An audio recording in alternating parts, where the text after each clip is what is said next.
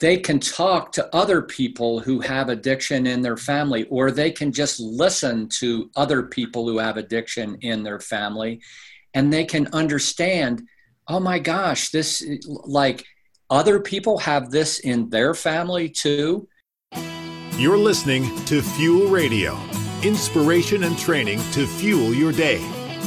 Now, here's your host, Rod Jans.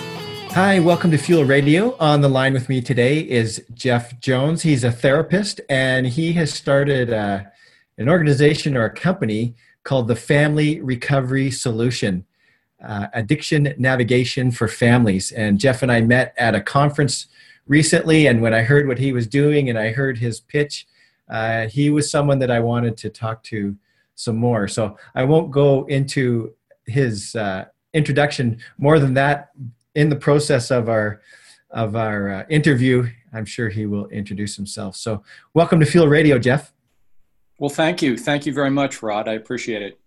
It's great to have you here. And I understand from our talk as we were uh, getting ready for this that you're working from home and you're doing a lot of stuff online. I've I only briefly had a chance to to uh, to look into that, but sure. You know, take us take us back to the beginning and just your own story. How did you get into this and, and how did you start what you're doing right now? Yeah, great. So I got my master's degree in counseling in 2006. And when I got that, it's like I really looked at my situation like, what do I want to do with this degree? What's because there was so many different things that were possible and even just going into private practice or something there's the potential to be a generalist with you know there's so many different areas to specialize in. And i was more interested in you know what's really important to me? What what what can i really focus on and um, go deep with? And so with that you know, probably like a lot of people, I looked at my own family. And when I looked at my family, um, there was addiction in the history. And so, really, that's what inspired this whole thing because there was addiction in my family and it kind of trickled down to me. Um, so, I had my drug and alcohol times, but I don't really have horrific stories, but when I became a therapist, I really learned more about like how my mother's father, my grandfather, who showered more love and attention upon me when I was like seven, eight, nine years old, how that was kind of a transmission in psychobabble terms, what's called intergenerational transmission of him passing to me the role of carrying the grief and pain for the family. You know, with carrying grief and pain that's not mine, how does a person deal with that pain? And guess what? Drugs and alcohol are or any refined process and the day the era we live in, there are a lot of refined processes that can that can become more addictive. So I did that. But when I, w- I, I was a therapist, for me to see this trickle down and really start to understand the trauma between my mother and my grandfather, and then kind of the relationship that I had with my mother and how certain times she would kind of contract and um, every, the whole family needed to orient around her. It was her, her, her way or no way kind of thing. And as a child, it was mom's way.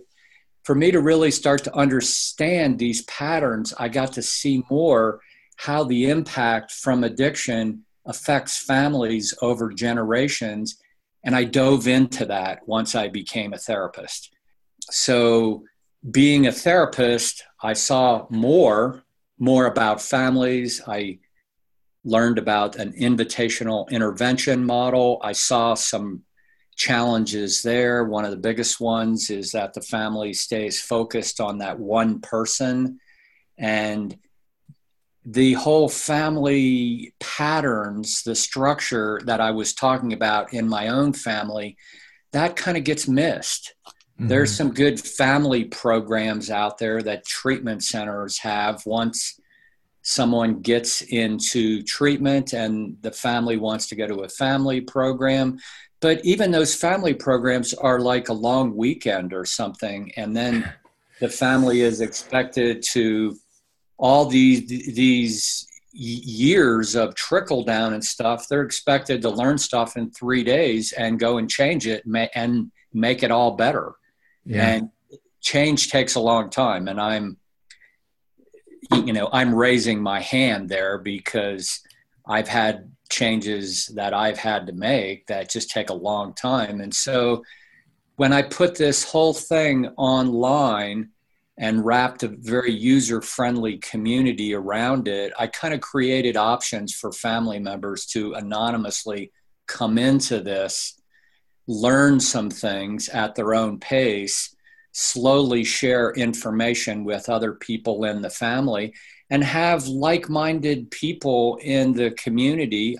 I have two community chats a week to where people can you know li- listen to information that i put out or ask questions so there's there's a lot of opportunities that i have here and kind of um, opportunities for families to start a change process really at any stage of addiction so thank you for asking the question. I, That's I, cool. There's there's a lot to unpack there now. oh my God! I wish I could be more concise, Rod. But oh my God. That's all right. Well, let's let's break it down a little bit. I, I want to eventually get to uh, maybe some advice or tips that you have for people that uh, are part of a family where there is addiction.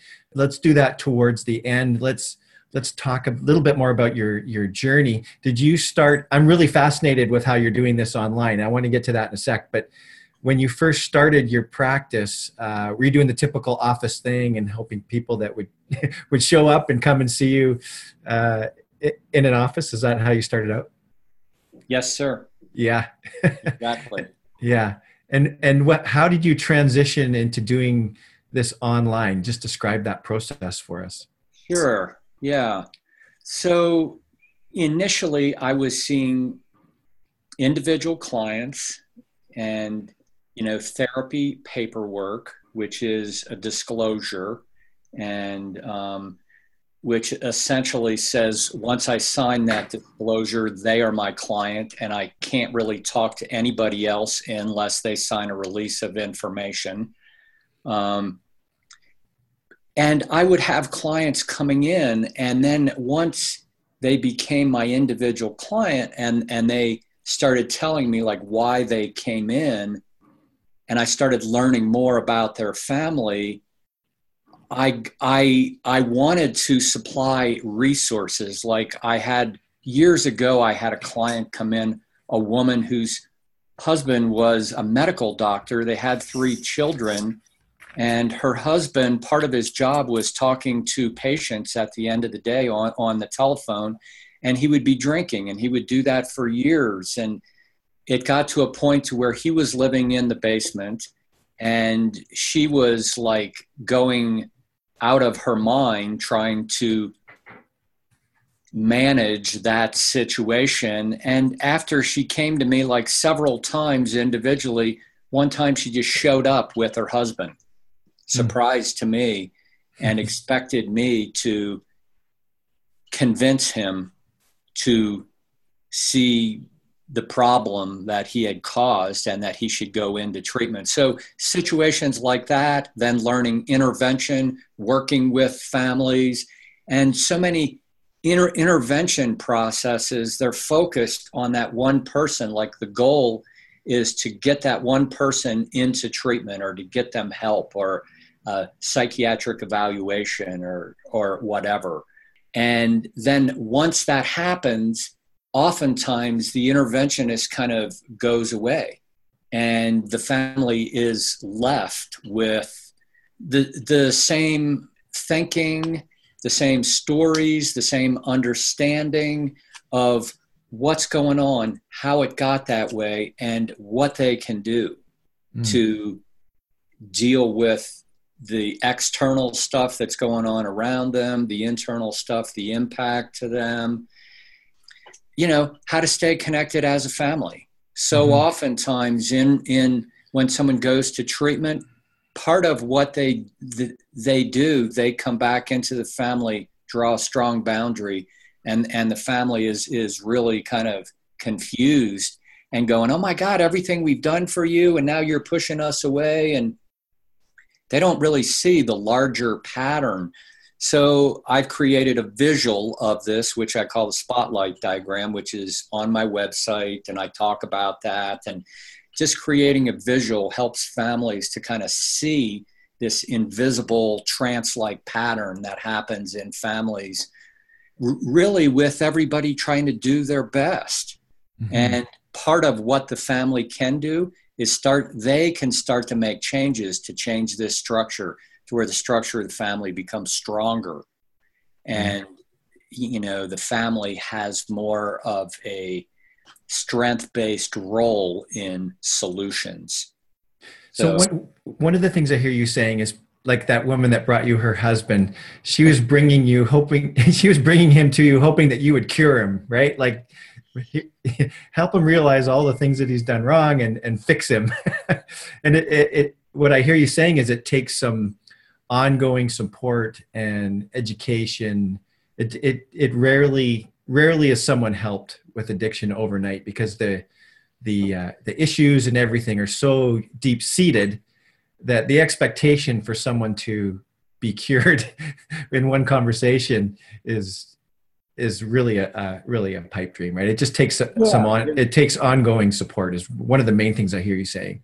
Yeah, and and so one thing that I have really tried to do is to make this um, strength based and to come at it with a new thinking process.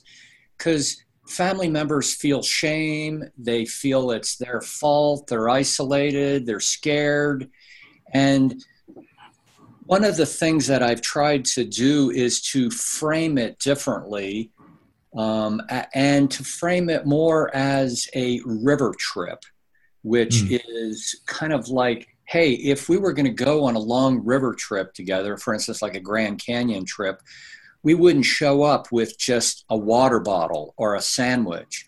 We we would at least bring life jackets, kind mm-hmm. of thing and, and, plan some meals and and uh, plan some meals and dress accordingly and yeah and learn skills exactly yeah. How to work together and have a safety talk and have the right equipment like a repair kit in case something happened to the boat you know a sat phone to call for help if we needed help. Yeah. I mean, tools right? All kinds of tools, tools. and yeah. Tools yeah. skills yeah. communication together would be a team. And right. by the time we get like 179 miles down the river on the Colorado River to Lava Falls, the largest navigable waterway in North America, it's like we're we're going to be prepared. And mm-hmm. if we flip, we're going to know what to do. If there's a relapse, we're going to know what to do. Right. Great analogy. Yeah. So you prepare and then if the rapids hit you you have the, you have the tools the skills to to navigate that. Yeah and the whole online part of this yeah tell it, us more about that.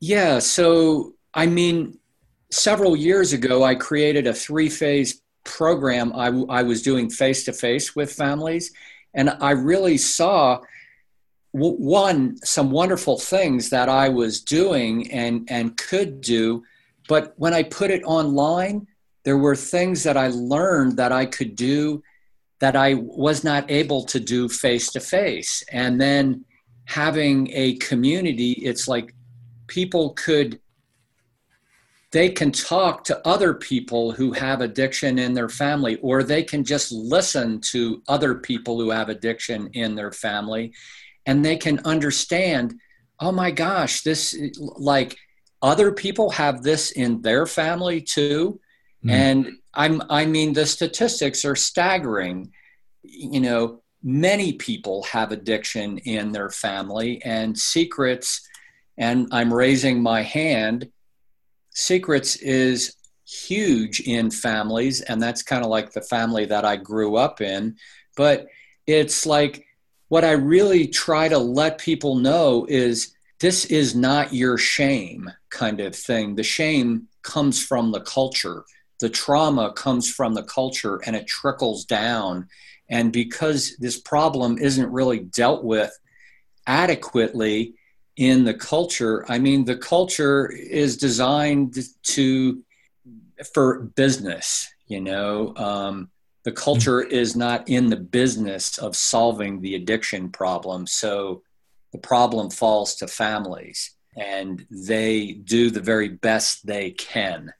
Yeah. So when people come together, they can go through a process of slowly getting more comfortable, building trust. Initially, they can come in and anonymously and use like an a- alias, but they can get to a point where they start communicating with other people. There's three chat rooms in there people can chat with one another. It isn't like all communication goes through me. So that's the first level of membership, the community. And, and that's like $45 a month for the whole family. And then mm-hmm. there's other levels of membership, which a family can work together as a family, like a family can heal together kind yeah. of thing. Cool. I, I have a question. Help me. You mentioned shame. And t- just talk a little bit about that. Maybe that's a we're not quite at the tip section of the interview yet, but it's actually a personal thing for me right now. Something that I'm exploring. I'm exploring my own shame. I'm reading a judgment. Of, I'm reading a book right now about shame and judgment. And uh, man, I, I didn't realize how active my own inner critic is.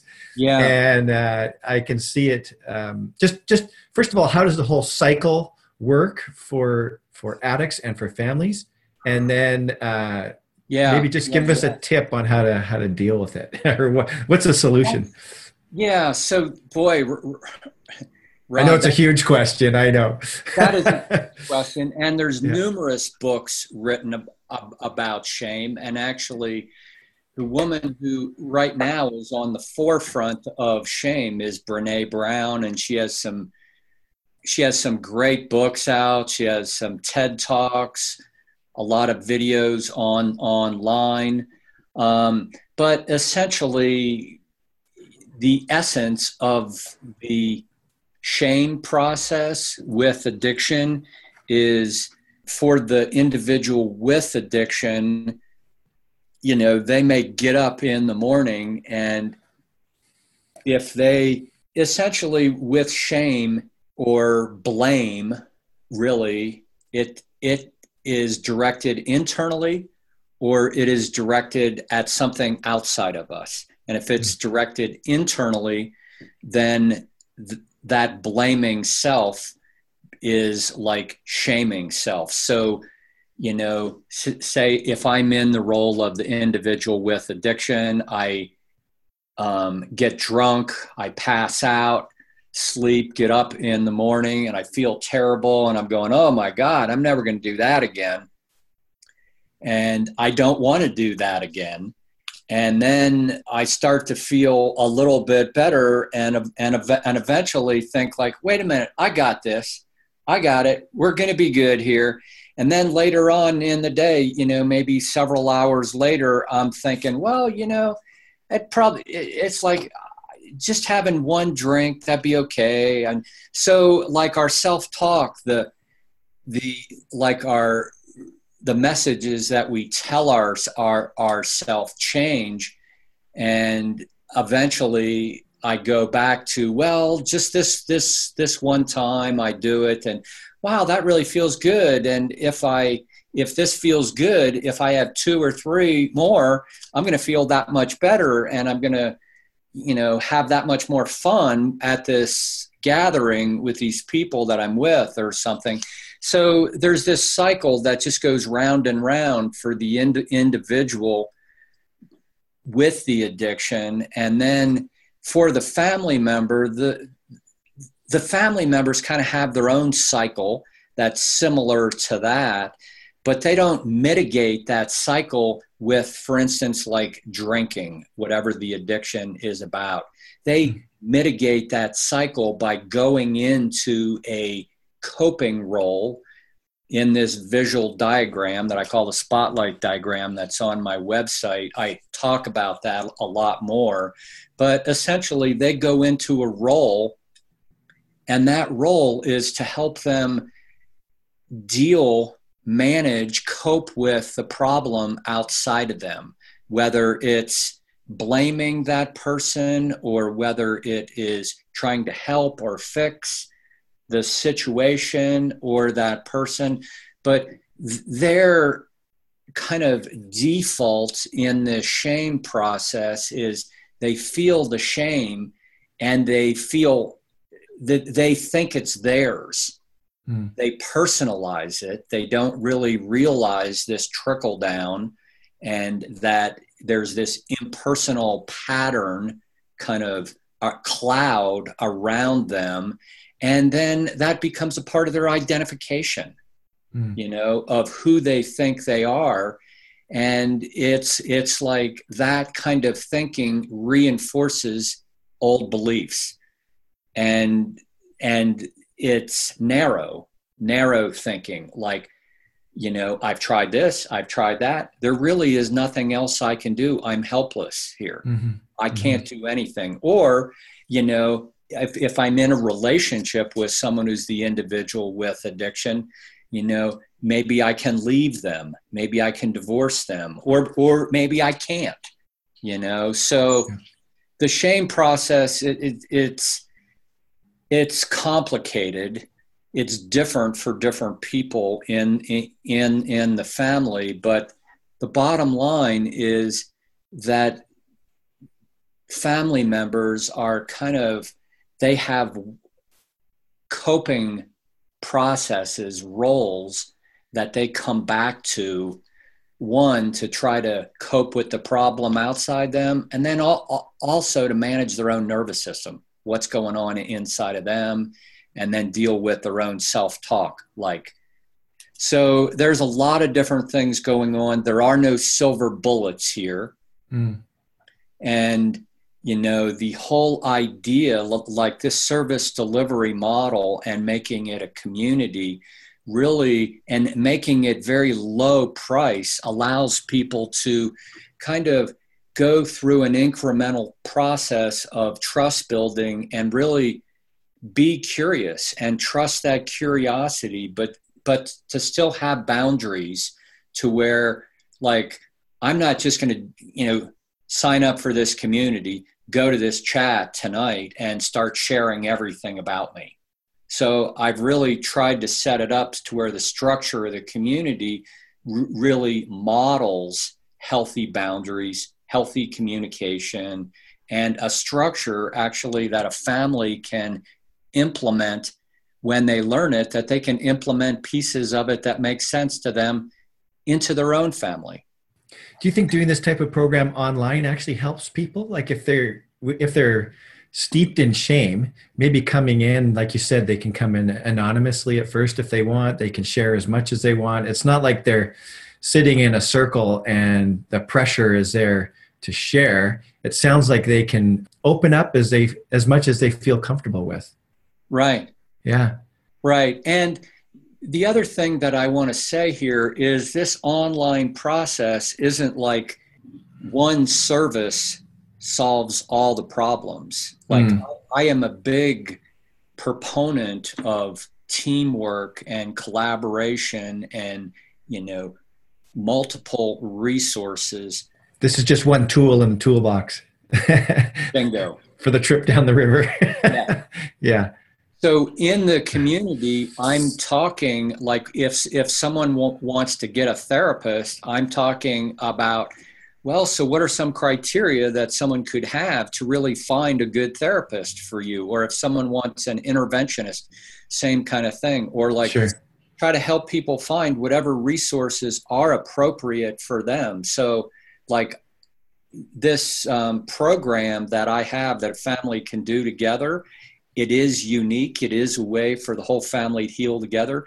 But not every family is going to be ready for that at the stage they're at or even ever want to do that. So, mm-hmm.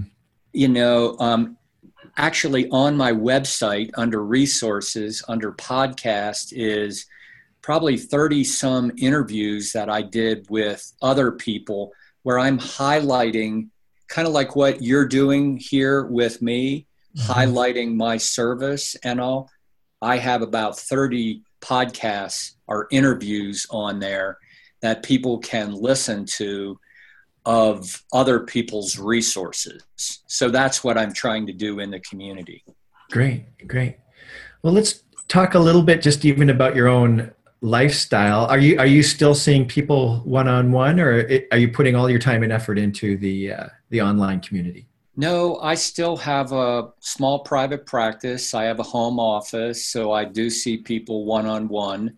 But that that is not the majority of how I spend my hours. Mm-hmm. The majority of your hours are spent with the with the online community and, and working on that. Yeah. Yeah. Exactly. Yeah. Great. Um, one of the uh, it sounds like you're you fit into this Wi-Fi lifestyle that we're talking about on our program, and uh, the Wi-Fi lifestyle is basically, uh, you know, free to work where you want, uh, when you want, choosing your clients, and making as much money as you want. And then I've also added, I, I, haven't put it on the website yet, but just being as generous as you want as well. Yeah, so, thank you. so how does what resonates with you as far as a Wi-Fi lifestyle is concerned? It sounds like you're living it. You're you're working from home. You're working online. Yeah, uh, you, ha- you have quite a bit of freedom. Right. I I mean the I think right now I'm at the front end of that process, and I'm sure. realizing that I could really, um, you know, be moving around more um, and have more of that Wi-Fi kind of lifestyle. And so right now it's all from my home, but um, you, you know, the beauty of it is like, so I live in Colorado, and, and just earlier this week, we had a whiteout. We had like three inches of snow, kind of thing. Wow. And I and I'm not going out of my house. The majority of stuff that I'm doing is either on the phone or online. And I think that day I had two face-to-face clients, one who canceled because of the snow, yeah. Um, and the other who didn't. So I'm kind of like, I have right now, I have a foot in both worlds. Sure, absolutely. And I think that's part of the Wi Fi lifestyle as well. Like, um, you know, today I'm going to be out meeting people and face to face and not, not entirely online at all. I have meetings back to back where I'm going to be, uh, having yeah. coffee coffee with people and we went to that that conference which was incredibly powerful to oh my be gosh be able to sit and visit with people and and yeah. network. So yeah, it's not all about it's not all about living and doing everything entirely online. Right. Of, course, of course, there's going to be a mix, right? And are are you in California? No, I'm in Vancouver, Canada. You're in Vancouver. Okay. Yeah. yeah. Great. So one of my um, addiction mentors is from Vancouver. He's a medical doctor, Dr. Yeah. Gabor Mate. You bet. Yeah, I'm very familiar with him. Yeah. Oh my gosh. I, I just have huge amount of respect for his perspective and the way he has continuously put that out into the world over years. I first learned about him in 2006, mm-hmm. really, and I had to get his um, the book the the the book on addiction in the realm of the hungry ghost close encounters with addiction right. I had to yeah. get that book from a Canadian publisher in, oh, in yeah. 2006. And yeah. now he's huge. Yeah, yeah. In the US. And his approach is more that uh, you know it's not a moral crisis or anything like that. This is a this is a health issue. It's not uh, correct. Is that that's sort of his perspective on it? And uh, that, that's and part of his perspective. He yeah. he really points to trauma. Trauma, and, right? Okay he talks about like um, largely i think one of the comments that he that he makes is all drug in, injection addiction trauma un, underlies that so that's intense addiction mm-hmm. but and i'm not sure i would go to the extent of saying under all addiction is trauma, but I mean, heck, we live in a culture where if it's like if we look at trauma on a continuum, stress to trauma, we live in a pretty stressful culture and people can get traumatized in like small t trauma yeah. and multiple times of that can it's like then how do we deal with that trauma? How do we how do we deal with that pain? And you know drugs and alcohol um, take it away. Yeah. bingo. Yeah. So yeah, for sure. Good. I know i know we're jumping back and forth between uh, recovery and business but i haven't just a i want to there's a couple questions that I, I, like to ask all my guests and and one of them is uh, what's a way in which you're working smarter instead of harder? Like can you think of a way that you are are leveraging your time? Yeah yeah yeah. So so in the deep community on wednesdays i have a chat that i do a topic that i bring in. And so what I have started to do is, and so that's like a, you know, 45 minute, an hour long talk. And if people have comments, that they can comment on that. But, but the topic from that, I've started to use that topic and just from that conference that we went to, Rod, I mm-hmm. realized, hey, I can be doing little five minute little recordings whether I call that a podcast or what I call that. Yeah. So to use that topic that I put out in the deep community, the essence of it in a very short recording, and then use that same topic into a blog article. Right. And um, and sometimes even use that same topic into like a Facebook live video or something like like that to where I can break down the message like in the community i go in really really deep to the message but then i can break it down in in smaller ways to be getting that out there. Be, so that's how i'm trying to work smarter and save my time. And really what i've done here this community can be duplicated over and over. There can be a hundred or couple hundred people in a community so there's really potential here for other people to be able to do this. And um, the shift, the whole focus of addiction from just one person to, hey, there's a whole context here. There's a family. They're the largest stakeholders. They can actually learn to move into a more strength based role and to take actions and be a bigger part of the solution. And being able to d- duplicate the community, it's um, there's just a huge amount of potential. So I'm on the front end of some of the, the the questions that you're asking me here. No, excellent. And what's your deeper why? Like, why are you doing what you're doing? Well, you know, w- one is it goes back to my own story and seeing how my mother was there were things that she would not talk about mm. e- even 10 years ago and she took to her grave and actually then me seeing kind of how that trickled down to me the impact that it had on on me and the influence that it like limited some of my own choices when i saw that I re- the big why for me is hey if if this was my experience and addiction was not like this huge horrific thing in my family of origin that it is for so many people wow they're like this has a big impact and families are being missed. Like for families to heal, they have to do their own individual work. Al Anon, I love Al Anon. I think Al Anon's great.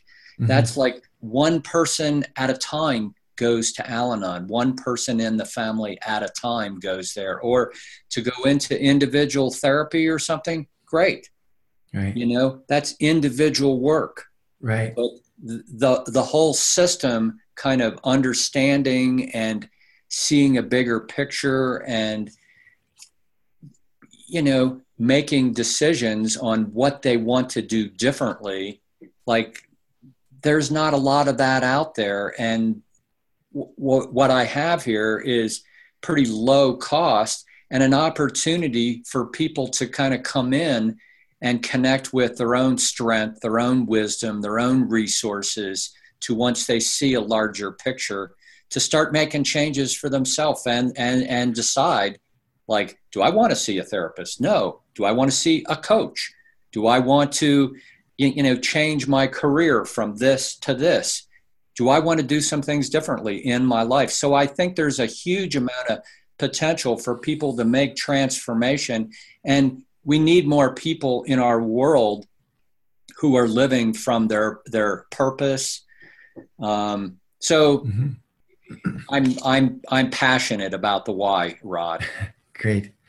You've been doing this for a while, and I know that you're you you have confidentiality rules. but can you share with us a story, obviously without you know giving away who the person is, uh, of somebody that you've worked with that has, uh, or a family even that has undergone a, a transformation? Well, the most recent, and like I haven't worked with this person long, but just within the last several weeks, I got a like on my website, there's a thing schedule an appointment, a free 20 minutes, etc. Well, someone did that. They were a professional, and I was like, wow, that's cool. So, you know, maybe they want to talk to me about what I'm doing and sharing it with their clients. And that was not the case. They wanted it for their 24 year old son. And so she got a membership to the Deep community. The very next day, after looking at some of the videos, she commented, and I don't have a quote in front of me, but it's it's it's something like, "Wow, the way I look at my situation now the way I look at my situation in my family is different. It's transformed how I'm thinking about it. And that's like, you know, 24 hours after she got it. And, since then, you, know, she's been in some community chats and et, et cetera, et cetera. So mm-hmm. that, that's a very short little story. Sure. Yeah, and a recent one. That's fantastic. So I want to um, just jump into our speed round. Our time is coming to a close here. So yes. there's a few more questions that we ask everybody, all of our guests. And what's a, a resource that inspires you? A recent book, blog, video, movie, podcast, article, or person? Just yeah. pick one.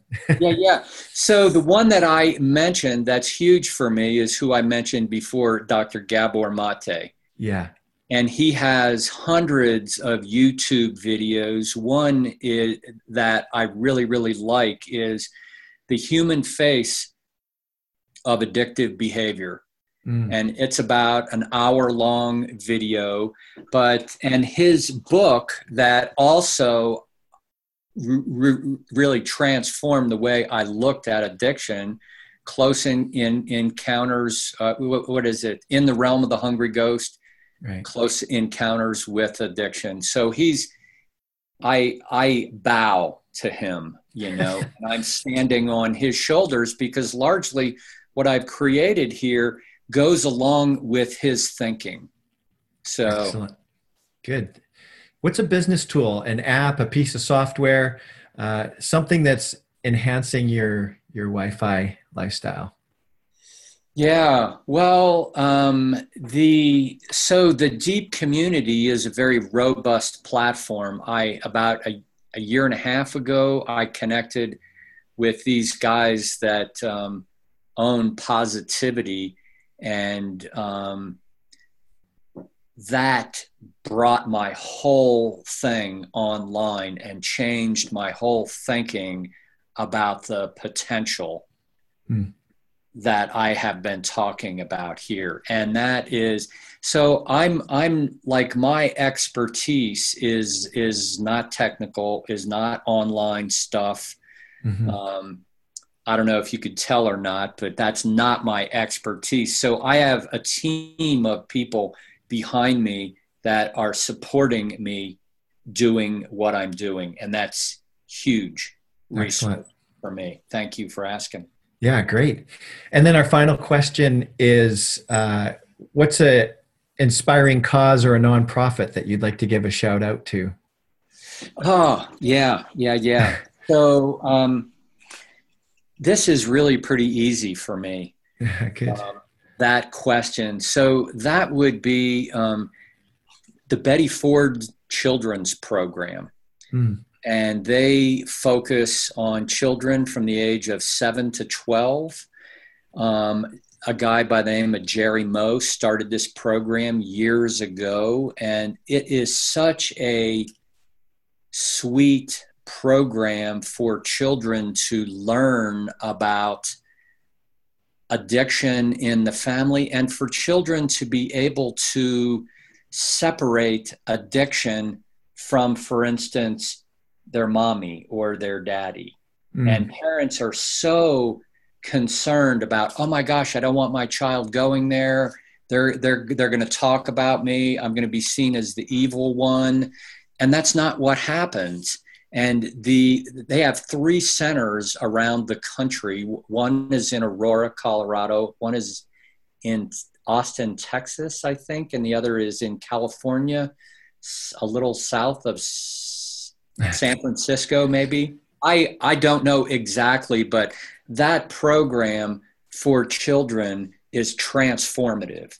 And mm-hmm. so that aligns with what I'm doing because children early on learn new skills, learn new skills for their journey. Like I talk about the river journey. Right. Kids learn new skills Excellent. at a young age and they bring their parents in and some of the conversations they have with their parents at the end of this program, you mm-hmm. know, mm-hmm. um, it has just brought me to tears. So, wow. Excellent. Well, we'll put a link to that in our show notes for sure. So, just to wrap things up, how can people get in touch with you and find out more about what you're doing? And and just before you share that, I just want to say thank you so much for joining us, and and thank you for what you're doing. Uh, I think it's it's super important. We're in the midst of of an addiction crisis, and and I think people's right. awareness of it is really heightened these days. And uh, so it's fantastic that you are there uh, trying to help families and to help help addicts. And yeah. so I just really commend you for that. Thank you for what you're doing. So yeah, how how can people get in touch with you? Yeah, first, um, you're you're welcome, and I appreciate the opportunity to share this, Rod. And how people can get in touch with me is my website, thefamilyrecoverysolution.com. And that's all, all one word. And there's a lot of info on there. And um, there's actually a free report about the top three ways that a family member can ensure their loved one's recovery success. There's an email course that people can sign up to. And there's also a webinar that people can can access on there to learn more about this. And they can click on um, schedule time with me and I can have a little phone conversation. So, yeah. And thank you, Rod. This was really good, really wonderful. I, I, I appreciate the connection and you're interviewing me, and I hope this is helpful for your listeners. Well, thank you. So, our guest has been Jeff Jones. He's a therapist and uh, he runs the Family Recovery Solution. And we'll have links to all of the things that we talked about today in our show notes. If you're listening on iTunes or SoundCloud or somewhere else, uh, you can check us out at Fuel Radio com. And again, uh, Jeff's website is the solution.com. I just encourage you if, if there's something that he has talked about today that's resonating with you, that you don't wait, that you go and you check that out right away. I, I went in and looked at his stuff and signed up. So, and I've only had a, a, brief opportunity to look at it. Hope to look at it some more. But what I've seen there is uh, is is good good stuff. So, thanks again, Jeff. Thank you, Rod. You've been listening to Fuel Radio